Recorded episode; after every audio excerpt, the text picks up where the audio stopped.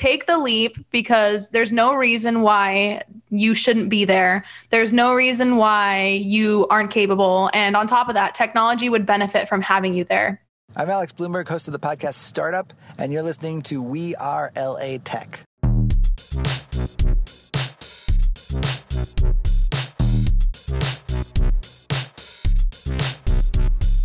My name is Espree Devora, born and raised LA, and I created We Are LA Tech in 2012 to unify the community. Podcast launched in 2014, continuing to help people find the best talent, to connect with each other, to form awesome relationships. So proud of this show. Enjoy.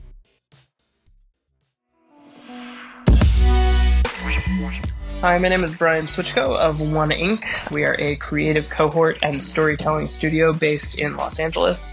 I've been a listener of the We Are Tech podcast since the beginning. I've been a member of the We Are Tech community since the beginning.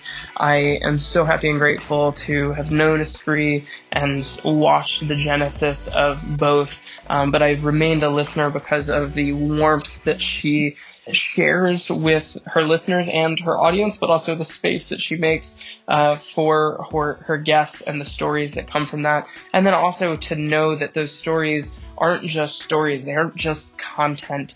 Uh, they're a part of a community, and that community is something that can be experienced in so many different ways. And the times that I've been able to meet other people and connect with them from the community have resulted in meaningful relationships and potent business partnerships, and you know, so many situations where I can track back person to person, situation to situation over months and years um, and and just point to Espree as the catalyst for for what you know you look back and it's just it's just magic. Uh, Uh, I'm so happy and grateful for Espree and the We Are LA Tech community. I will continue listening, participating, and happily cheering for a very long time to come. Join thousands of people in LA Tech on our We Are LA Tech Facebook group where you can discover events, job opportunities, and even housing. Go to wearelatech.com slash community. We'll take you straight there. That's wearelatech.com slash community. I think a lot about what the word success means to me, and this is what today's personal spot is about. I think a lot about how when I first started my entrepreneurial career, I would aspire to be on the cover of, you know, the biggest, biggest magazines like Fast Company and Inc. and Entrepreneur and Forbes. And that was my dream. And, you know, terms like IPOing and things, you know, starting out in the startup world, I don't know, it just, you dream so big. But then as I've gone through my journey, I realized that success has nothing to do with all that outward stuff. But it's hard because it's like my mind plays tricks on me, and I see the things in digital media and the internet economy, and I compare myself, you know, a lot. I think we all do. And so recently, most of you probably know Joe Rogan's podcast got acquired by Spotify for something like a hundred million. And recently, another girl, Alex Cooper, who started podcasting, I think, at the end of 2018. 2018. And she was offered a deal by Spotify $20 million a year for three years. So $60 million. Can you imagine? You're just like walking into your kitchen and you're like, you know, I think I'm going to start a podcast. And then you start doing this random thing in your kitchen. And three years later, you get a deal with Spotify for 20 million a year. And you know, of course, I'm like, man, you know, and I start playing this comparison game and all this stuff. But really, at the end of the day, and I'm not just saying this to like make myself feel better or anything, but I truly believe this because I've watched, you know, my celebrity friends and what they have to deal with behind closed doors. And I really think that true success is how we feel in private, in private when no one's looking True success is nothing anybody can see. True success is how we feel on the inside. And if we don't feel full on the inside, behind closed doors, when no one's looking, then we're not actually successful. And I think you could have all the money in the world and all the power and status in the world, but you can't necessarily feel whole right? But you can feel whole at any financial stage and status stage of the journey. That's a matter of choice if we want to work on that, right? And I know it's something that I want to work on. And I continue to work on it. On my mirror, I have even little sayings to myself. And again, it's hard because I go back and forth between thinking about success and just being like, all right, just focus on feeling my inner calm and doing my meditation and being a good person, being a good daughter, and, you know, staying connected to why I'm showing up every day. When I see news stories like this one, I'm like, man, and I get jostled. And then I have to kind of focus even harder on staying clear, not getting caught up, you know, staying clear and connected to my own journey, my own path, and not getting caught up. Anyway, I don't know how hokey this sounds, but I think true success is what no one can see. And it seems like success is all outside, but I don't think that to be true. Anyway, enjoy the next episode.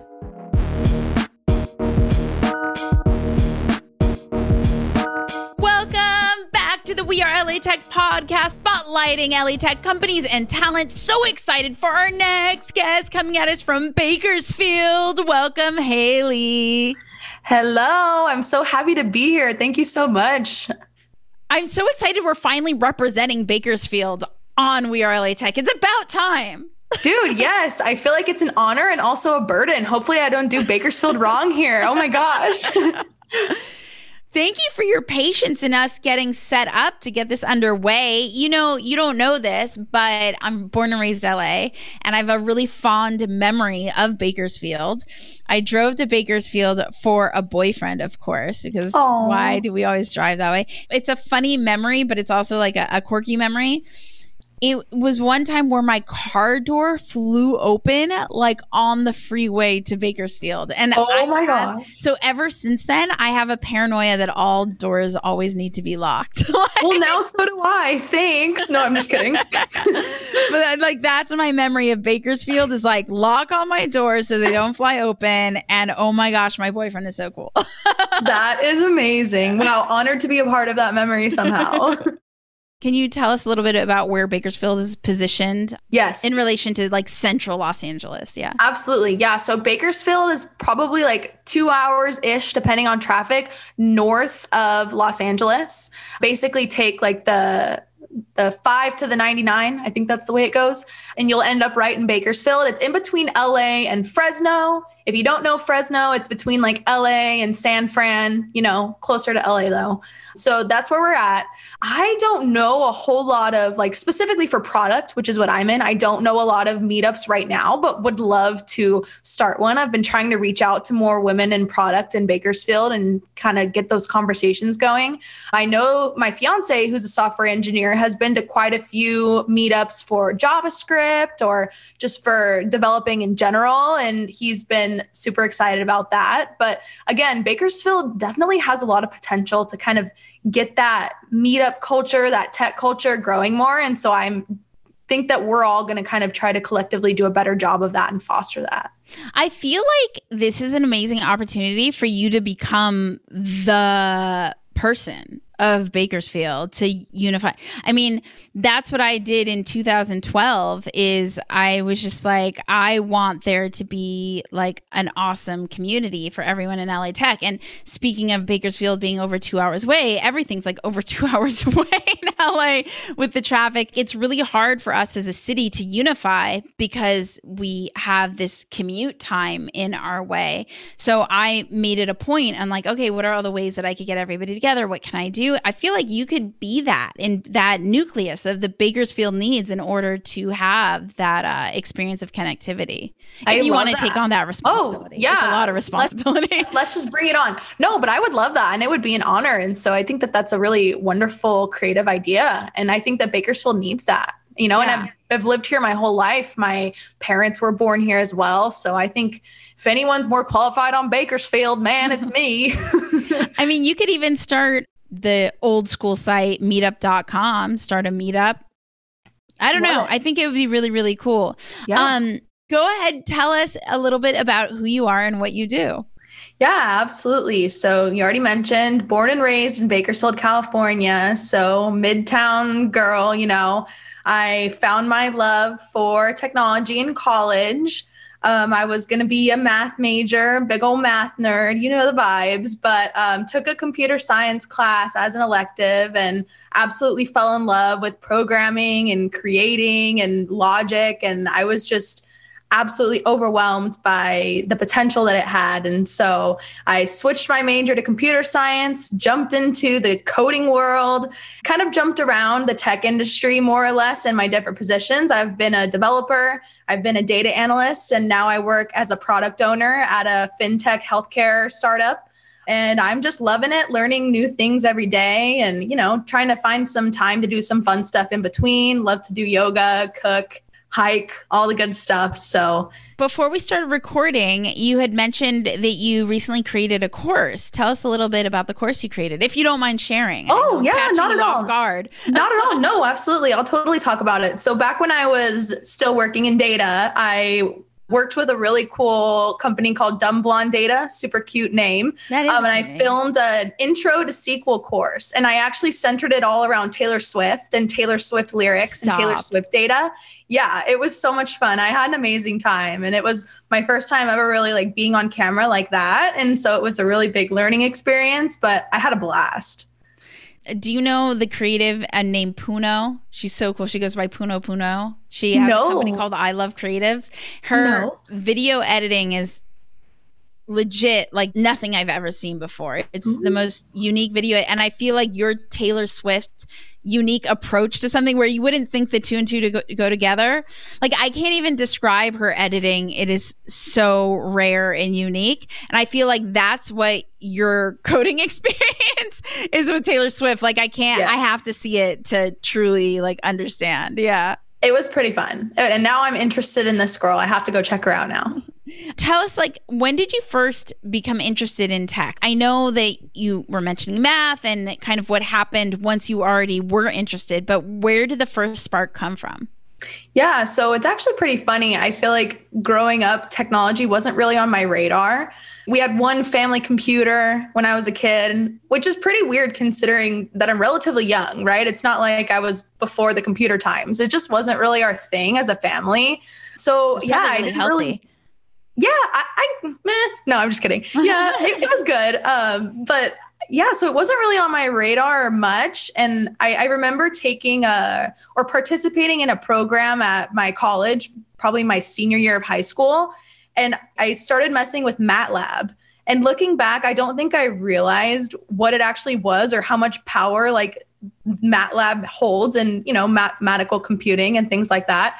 But that was my first taste. But again, I didn't know technology or what coding or software development even was. So I don't think I even really knew what I was doing at the time. Right. But then kind of fast forward like a year and a half later, I took like an intro to programming in C++ as an elective for my math major, not Right. even thinking it was anything relevant to me. I was just like, okay, sure, I'll check the box. I'll try to go get my A, whatever, right? Right. And I remember going to the first day and I cried, dude. I was so overwhelmed. I was like, Yeah. what is this world? Who are these people? Right. What is this teacher saying? I do not Right. get these jokes. I don't know what an OS is. I don't know what a database is. Oh my God. I was so stressed. right. And I, I stuck it out because I'm, uh, let's say motivated. Let's not say stubborn, but I stuck it out and I learned so much. And I thought it was, again, so fascinating. And so that was my first taste of what I could use my interest in logic and not even math, because you don't have Right. to be good at math to be in tech, right? But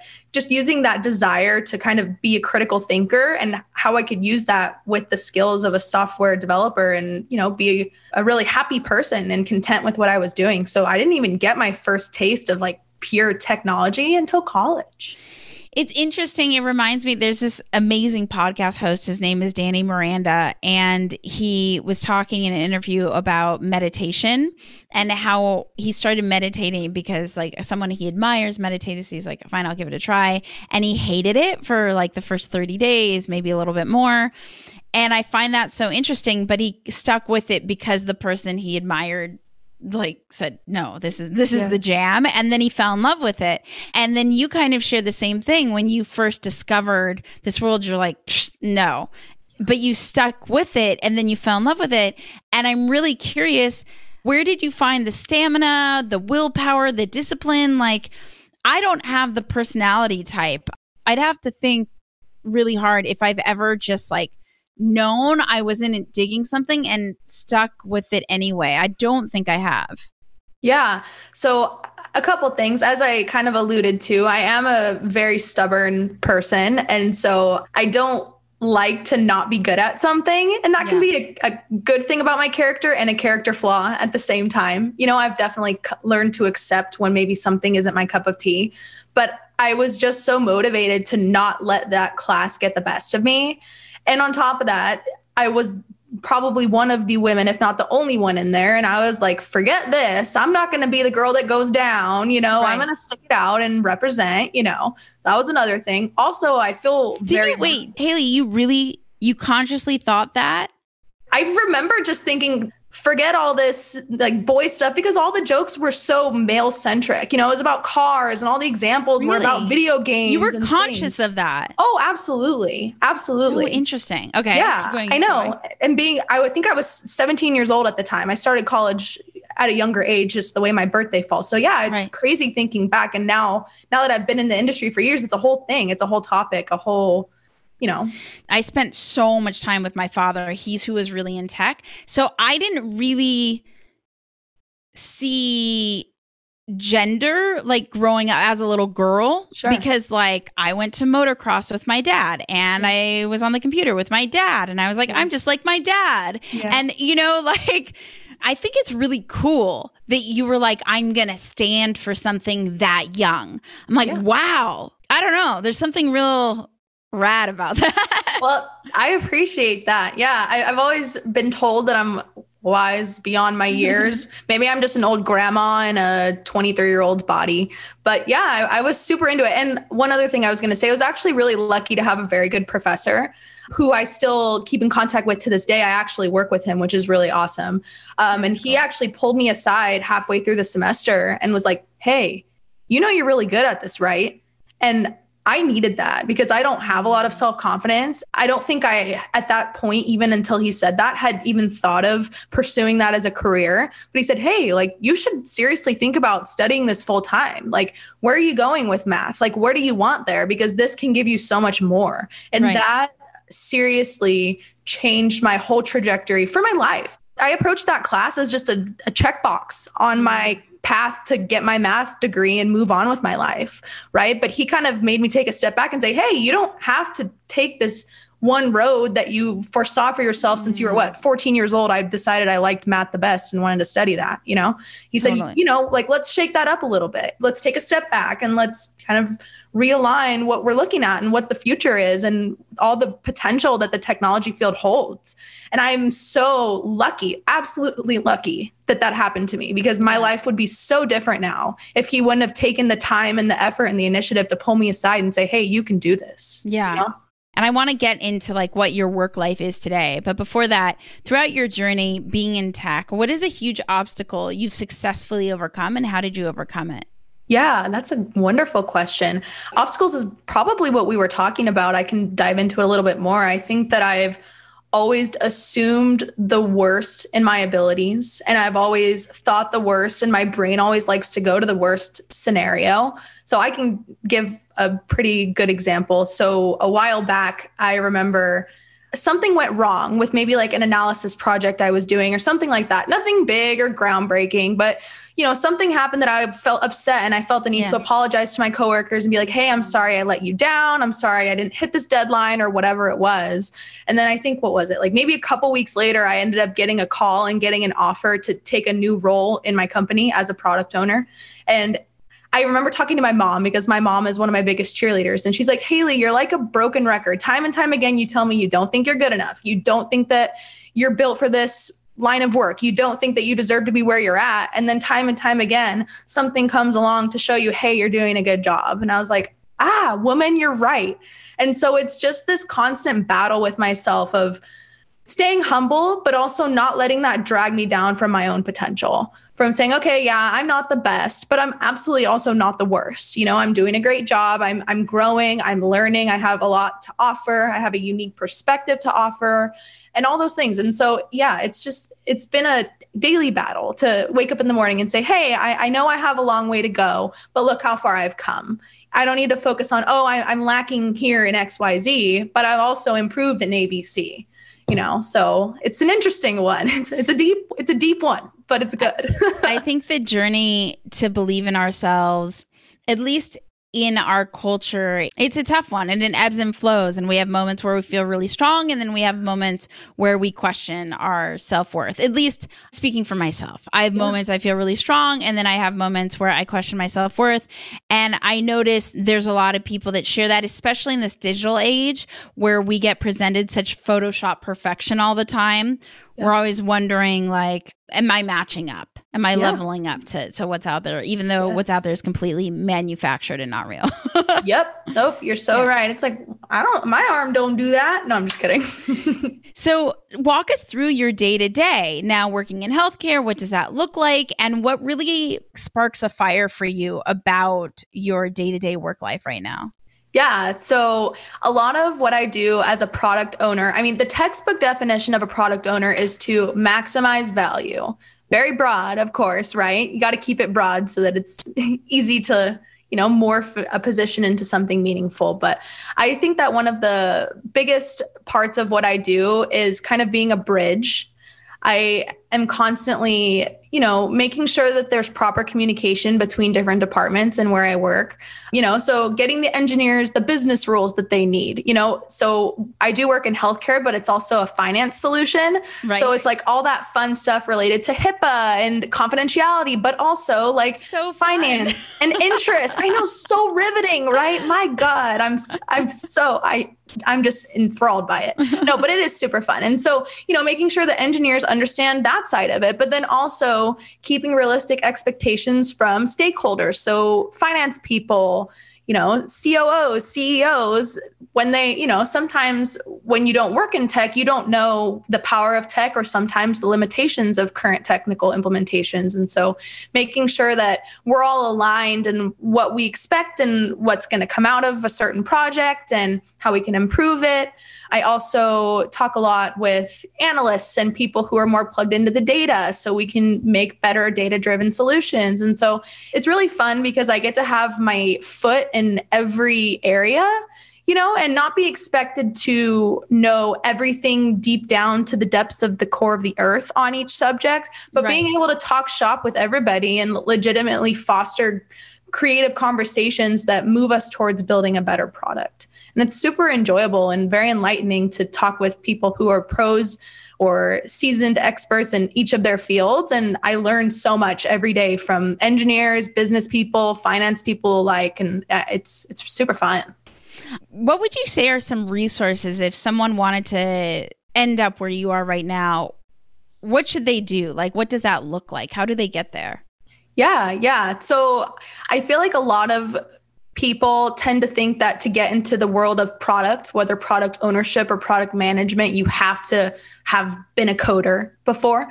I must say, I am at an advantage since I have built software before. And so I have that you know that way of thinking so i can kind of put myself into an engineer's shoes so to speak um, but it's not required you know it's not required to be able to go build an app you know it, you don't need that. It's mostly just a frame of mind if that makes sense. It sounds cheesy yeah. but it's serious. Yeah you have to be able to think like the person that you're building for. And so I, I think that a lot of being a successful product owner has to do with what what industry you're in and kind of getting to know your audience and who's using your product. But no matter where you're at, I think that just reading more about other product owners and product managers' experiences and their failures is very valuable because you learn, okay, they they approached the problem this way and maybe that was totally wrong, but they learned this and this from it.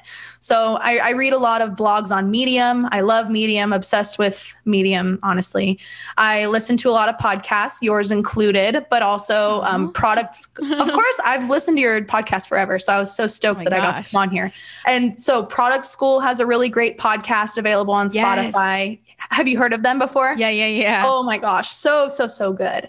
And I just love hearing everybody's unique perspectives because, again, product is such a, it's one of those industries that it's been around for a while, but I feel like it's not something like, software engineering or data science where you can go and just have this manual of here's what packages you can use here's what visualizations you can use here's what frameworks you should learn. It's just not like that. Right. and so it, it's a lot of just again developing that mindset more than anything you know and those soft skills. I want to be really clear for everyone just in case because something different about how you describe your role is you say product owner rather than product manager and or rather than product lead and so when you're saying product owner you're not meaning founder No, I'm not the founder, although that would be cool. um, no, so as an owner, I'd say I'm a product owner because I take ownership of that product. So I, more than anyone else, have the final say in what needs to be built on that product, what needs to be fixed in that product, what is the most dire pants on fire bug that we need to handle in that product.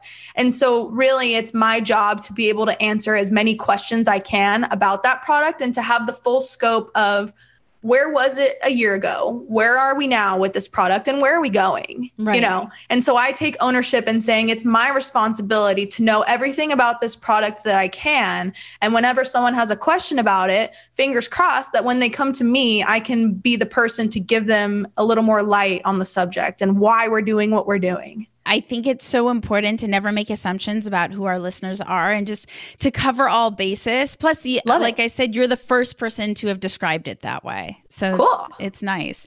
There's a question I- I love to explore, which is well, first, I'll dive into this. This is my selfish question. So you've probably heard it a million times. Is what is your favorite tech tool? Can be a website, hardware, software.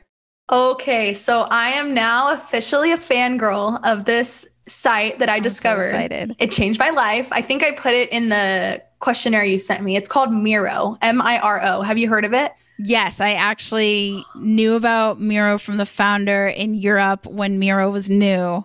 Cool. Oh my gosh, just- so it's jealous. crazy how big Miro is now. Yes. It is such a good product because I was on the Draw.io train forever, right? Because they have the Google integration. You can save it in your Google Drive automatically. right. Super easy.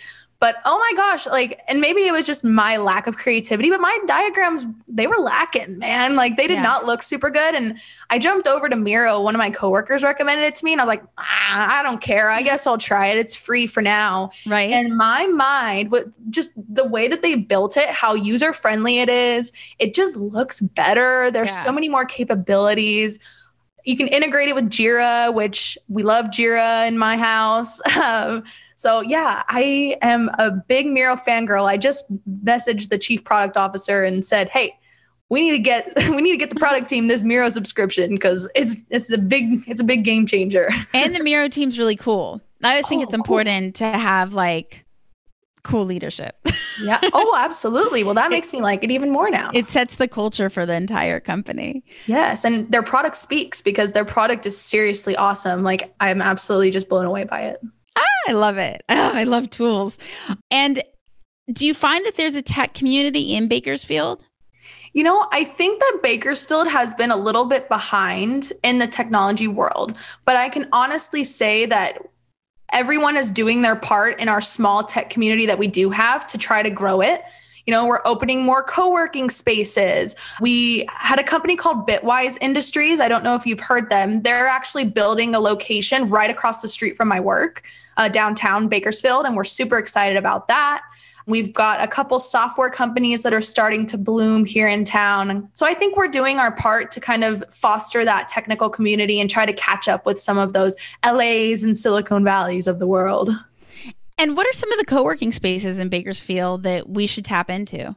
So my favorite right now is called Mesh Co-work. It's also downtown. It's like 5 minutes from my actual office. They're upstairs above a coffee shop, super cute. Everything downtown in Bakersfield is relatively old, so it's like an old like 1900s building, but they've kind of done their best to like decorate it up and they've got some cool murals in there and lots of plants and things. And it's it's a super cool environment, lots of creatives, always exciting things going on there. Photo shoots, all that good stuff. Any resources or accelerators in Bakersfield that we should know about? Again, I'll mention Bitwise because they're they're building right now. They have classes. They actually do like contracting. You can get a job at Bitwise and they'll allow you to contract out to build software for other companies. Um, and they also have co working. So I think Bitwise is going to be a really cool place to learn because you can take the courses, but also just to hang out with other people in technology because they kind of have that open space right. vibe. So I think that's going to be really cool for Bakersfield once it opens up. I've been seeing them doing construction a lot lately. So I'm super excited about that. If we can do anything as a community to propel you forward to bridge that gap between Bakersfield and central LA, what's something that we could do as a community so we could all feel more connected to one another? I love that question. I think it would be really cool to have some people come speak. You know, we could organize some events. That's actually been something that's been on the back of my mind for a really, really long time is doing some kind of panel here in town for local gals and guys and all that who are interested in technology but maybe don't know much someone like me who wasn't super in touch with it i think it would be really cool to put together some kind of talk or panel or presentation of to just kind of uncover the wonder that is technology and the potential that it has. I think that would be fantastic. And how can people connect with you? So you can follow me on Instagram, of course, at totallytech.io. My email inbox is always also open. It's contact.totallytech at gmail.com. Either one of those, I'm always pretty plugged in and receptive. And I would love to chat or get to know you, hear your technology path, hear your struggles, hear how you think Bakersfield can be the next Silicon Valley. Just kidding. Um, but yeah, I would love for anyone to reach out that thinks they have something of value to share or questions. And why is being in Bakersfield an advantage? versus moving to central LA or even San Francisco or New York? What do you think Bakersfield has that, you know, we should understand like, wow, that's a that's a superpower we weren't aware of? Yeah, love that question. So, one thing that I love about Bakersfield is a lot of people love to hate on it, especially people from here. It's just like a thing you do. But a lot of times I think people stick around it's a mid-sized town with small town vibes. Like everyone knows everyone, which I love that. I love being able to go to the grocery store and see, you know, your neighbor's goldfish's aunt or something and like, hey, how's it mm-hmm. going? You know? So I love that feeling of a small town vibe without only having the same 100 faces to see every day. You know, there's still that diversity of just people in general, of being able to meet different people every day, but also still feeling comfortable.